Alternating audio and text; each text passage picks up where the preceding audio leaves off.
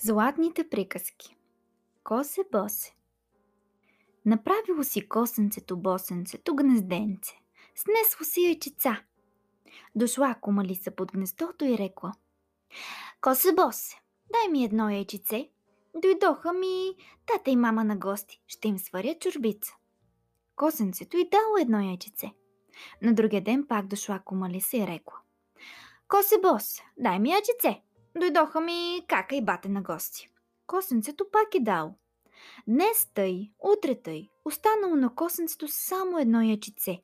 Дошла пак кумали се и рекла. Косенце, босенце, дай ми ячице. Нямам лиски, отговорило косенцето. Като нямаш, тебе ще изям. Заплакало косенцето. Дало си последното ячице. На сутринта минало куче през гората. То видяло косенцето, че плаче и попитало. Защо плачеш, косе босе? Как да не плача, кученце? Всяка сутрин идва кумалиса и ми взима по едно яйчице. Вземи ги всичките. Не можах да си отводя пиленца. Тази сутрин пак ще дойде. Нямам какво да й дам. Сега мене ще изяде. Не плачи, косе босе. Аз ще се скрия ей тук в шумата. Като дойде кумалиса да ти иска яйчице, ти речи. Нямам ли яйчице? Ей там в шумата има кокошчица. Не я вземи. Кучето се скрило в шумата. Дошла кумали се и рекла. Косе босе, дай ми яйчеце. Нямам ли яйчеца?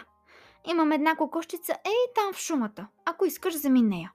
Кумалиса се зарадвала и взела да рови шумата. Кучето изкочило и я подгонило. Тя бяга, той я гони. Тя бяга, той я гони. Най-после стигнал до дупката си и се скрила. Кучето клекнало пред дупката. Чакал да се подаде Комалиса, да я хване за шията. Комалиса не знаела, че кучето я варди отвън и взела да пита краката си.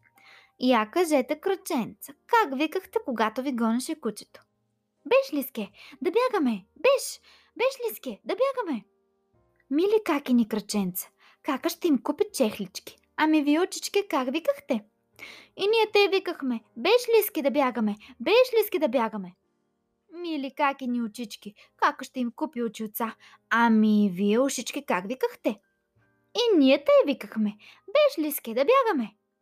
Мили какини ушички, как ще им купи обички? А ти, опашчице, как викаше?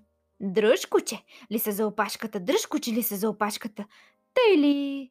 Чакай да те дам на кучето. И комали са си подала опашката навън.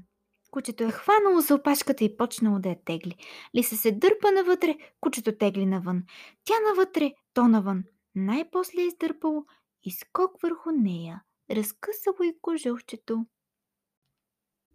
С тази приказка искам специално да поздравя Ели Пешева. Бъдете много здрави и щастливи!